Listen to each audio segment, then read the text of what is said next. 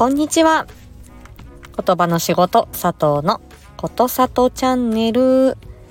えー、本日もお耳にかかれて嬉しいです。この配信では言語聴覚士の佐藤がコミュニケーションのあれこれを日常で使えるライフハック的にわかりやすくお話ししています。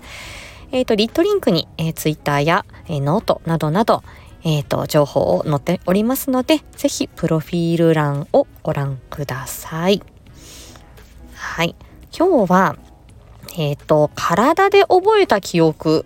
手続き記憶の話題です。えっ、ー、と、こちらはですね、うんと、とこ今月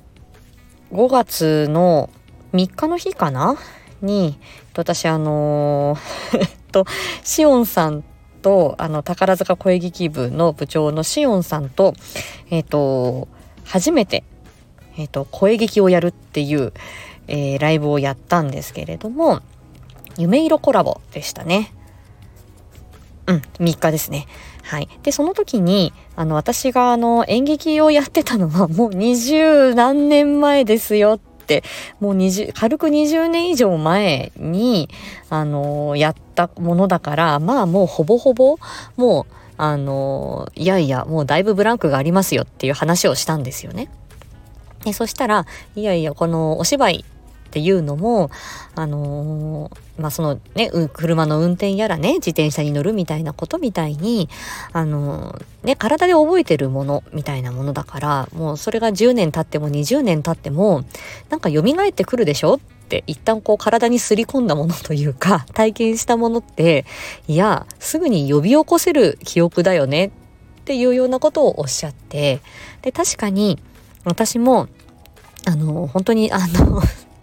あの、しおんさんとの夢色コラボ、概要欄にね、貼らせていただきますけど、あの時は、本当にあの声、あの声劇ね、スタイフであの声劇だよって、あのシチュエーションボイスよりも長い長い、あの、そういう掛け合いのお芝居みたいなの、本当に初体験でしたし、えーその演劇部でしたみたいなのもね、本当にもう20年前のことですよ。だけど実際にじゃあ台本いただいた時のわーってこうワクワクした感じとか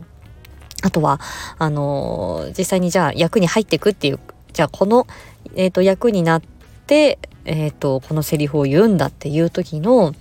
感情移入だったりとかね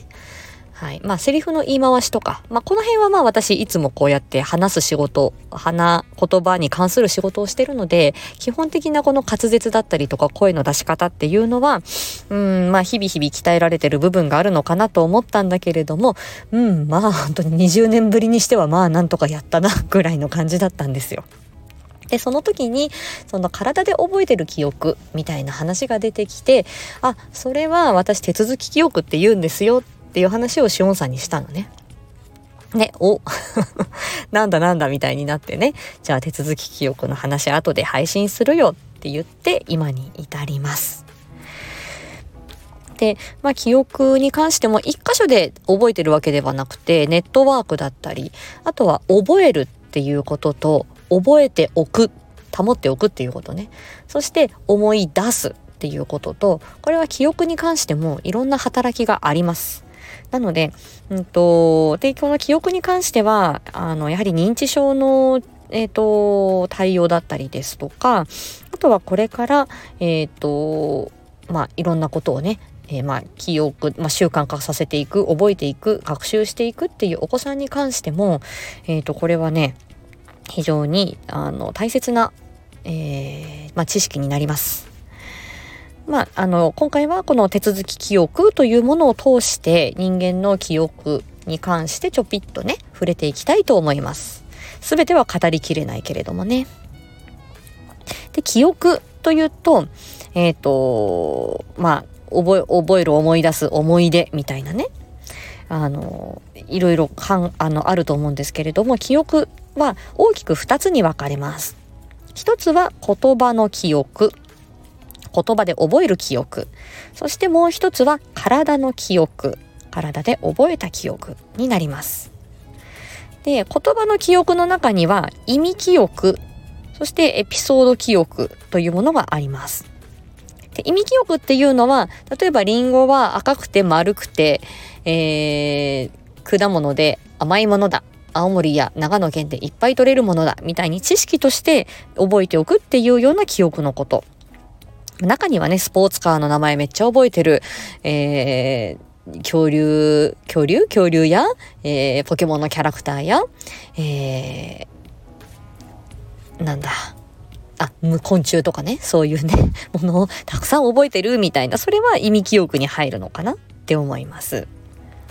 はい。で、もう一つのエピソード記憶というのは、エピソード、まあ体験ですね。まあこれがよく言う思い出ですね。はい。私小さい時に、えー、っと、夏休み、青森にじいちゃんばあちゃん家行った時、ねぶた祭りに出させられて、ラッセラー、ラッセラー、周りがうるさくて、もう怖くて怖くて泣きながら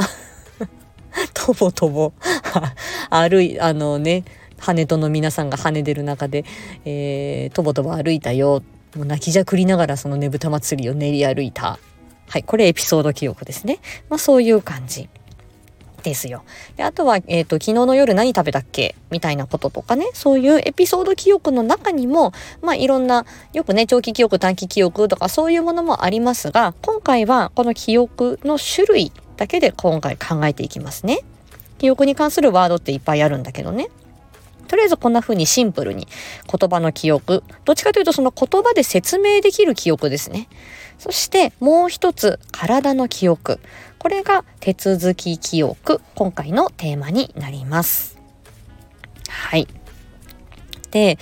えー、昔取った絹塚とは言いますけれども、昔からやってきた動作みたいなもの。これは、えっ、ー、と、手続き記憶と言います。で、この手続き記憶というのは、えっ、ー、と、まあ、体が覚えている体の記憶とは言っていますが、これも記憶なので脳みそで、えっ、ー、と、あの、覚えてるんですけれども、エピソード記憶は大脳で、えー、覚えていきます。えー、この手続き記憶、体の記憶ね、例えばその、えっ、ー、と、お着替えする、着替えをするときに、この手順でこうこうこういうふうに、この動作をやってこうだよとかていうこととか、あとはそういう自転車の、自転車に、例えばじゃあ10年間、私たちだって自転車3年4年乗らないことってザラにあると思うんですけど普段車で自動車で、うん、あの移動してると。だけど何ヶ月かしてとか何数年経って自転車乗ってごらんって言ったら乗れますよね。一輪車はどうだろう？わかんないけど一輪車もね頑張ったら乗れるかもしれないけど、まあ、そういうこととかそういうねえっ、ー、と例えばあの昔おじいちゃんおばあちゃんで言うと例えばあのー縄をね酔ってこうあのなんか手作業みたいなこととかお裁縫だったりとか、まあ、そういうこう体で覚える記憶のようなものは手続き記憶というふうに言います。でえっ、ー、とそういうことですよ。でねでこの手続き記憶はどこに保存されるかっていうと小脳です。まあ、大脳の後ろにちょぴっとこう乗っかってる小脳の部分。まあ、小脳っていうのは体の、えーと、動き、えー、強さ、速さなどを調整してスムーズに動けるようにするために、えー、働いているものです。で、一生懸命体を動かして何度も何度も経験しているうちに、えー、この小脳、えー、細かい動きの調整の記憶というのが積み重なってでそして体で覚えた記憶というのは消えることなくいつまでもあのー、まあ、いつまでもというか割と長くねはいあのー、残っていくっていうことですね。で、まあ、自転車の乗り方泳ぎ方えー、まあ、一度しっかり覚えてしまうとこれは10年本当に5年10年経っても体が覚えててちゃんとできるみたいなことですね。はい。なので、うんと、これは、例えば、えっ、ー、と、このタイミングで、えっ、ー、と、例えばクロールの時にね、この何秒間手を伸ばしたら、その後、えっ、ー、と、右手を上げて、息継ぎを、息継ぎをする顔の角度は何度ぐらいみたいに、言葉で言い表すっていうよりは、本当に体でやってみようと思って泳げる、泳げないみたいなことで、これってあの、言葉で説明できづらい記憶ですよね。うん。そういうふうに、あのその記憶にもね種類があるんだよっていうことなんです。そしてこの手続き記憶の方が人は忘れづらいというふうに言われています。うん。なので、例えば昔ピアノをすごく習ピアノを習ってた、すごくピアノをね、あの、練習して弾けるようになっていた。で、久しぶりに、もう全然鍵盤触ってなかったけど、久しぶりにどうかな弾けるかなって言った時に、やっぱり全く経験がない。ピアノ習ったことない、弾いたことないっていう人と比べると全然多分そこってあのいやうまく弾けないなんて言いながらも絶対思い出すのは早いですよね。で私はピアノを昔習ってたことはありますが例えばトランペットは吹くことができません。でもそれは私体であの手続き記憶に入ってないからですよね。ピアノだったら一応手続き記憶に体験して体が覚えてるっていうのが多少なりともあるので、じゃあ楽譜見て、ちょっとじゃあ練習してごらんって言ったら、もしかしたら弾けるかもしれないんだけど、トランペットの演奏っていうと、私は何も経験がないわけですから、小脳に、えー、こういうふうに唇をこういうふうにしてブルブル震わせて吹くんだ、みたいな、そういう経験もないから、小脳も、え、トランペット？なんだそれ？っていう感じですよ。から、じゃあ、吹いてごらんって言われても、記憶、手続き記憶がないから、新たな学習になるっていうことですよね。うん。そんな感じです。なんで、例えば認知症の方、まあ私あの、おじいちゃんとの思い出、青森のじいちゃんとの思い出っていうところでも少しお話ししたんですけど、例えばおじいちゃんに、じゃあ、あのね、昨日のテレビのドラマの内容を言ってごらんとかね、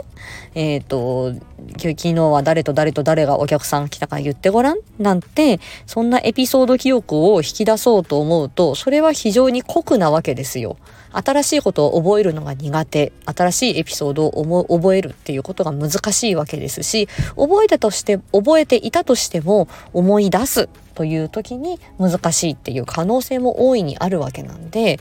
例えばリハビリでねじゃあ昨日の夜何食べましたか？みたいなこととか、女、お孫さんの名前をあの5人思い出しましょうみたいな、そんなリハビリってちょっと酷だよなって思うわけですよ。そこに何の意味があるんだろうって思うわけ。だけど、えっ、ー、と、私がそのおじいちゃんとの思い出で言ったのはカラオケに行ったっていう話とか、あとはその花豆ね、豆がカラカラに乾いたのを、えー、鞘から取り出すっていう作業をやった。でもそれはおじいちゃんは手続き記憶として入ってますよね。まあ、あのエピソードもあるかもしれないんだけど、あの、社交ダンスをね、カラオケの途中で踊り出したっていう時も、それは体で覚えた記憶があって、あ、音楽が鳴った。で、あ、おばあちゃんがいる。あ、踊って、踊りたい。みたいに、それって体で覚えてるから、えー、それが楽しくそれで過ごせたりとか、花豆を、えっ、ー、と、殻から取り出すみたいなのも、私のね、1.5倍か2倍ぐらいの速さでパッパッパッパ仕分けしてて、やっぱりこれは体が覚えてるんだよね。すごくその作業はおじいちゃんは昔からやってることで、えー、1年の中でね毎年毎年やってるような作業だったんでしょう。でも私はその手続き記憶ないから、えっちらほっちらこう、一個ずつ豆をこう拾って、えー、分けてくっていう感じでしたけど、全然手際が違いました。まあそういうふうに、その、と、薄れゆくというかね、記憶が、あの、薄れてく、覚えづらくなる、そういう認知症のね、あの、そういう側面は、その症状はあるわけだけれども、そこをどうにか治そうとかっていうことではなくて、本人が持っているもの、本人が今まで経験があるもの、体で覚えてきたもの、で、特に手続き記憶っていうのはアルツ、ハイマーの認知症だったりとか、それ以外の、えっ、ー、と、まあ、前頭側頭型認知症とか、認知症であっても、えー、手続き記憶はその犯されづらいというふうに言われてますので、えー、まあ、そういうね残された、えー、部分得意な部分っていうのをうまく使っててその本人に役割を持ってもらったり、えー、その褒めるっていうこととかですね自分がだんだんこう記憶を失っていくっていうことは本当に喪失感だし悲しいし本当に絶望的な気持ちになるというふうにも言われているのでできないことばかりを本当にこれはねフォーカスするのではなくて、うん、と本人が持ってるもの今まで経験があるもの、えー、消えづらい記憶、えー、得意だったものそこを生かしてその生活を支えていく。で自分もああの人のためになったんだなとかあのありがとうって言ってもらえたっていうその認めてもらえた誰かの役に立てたっていうその気持ちって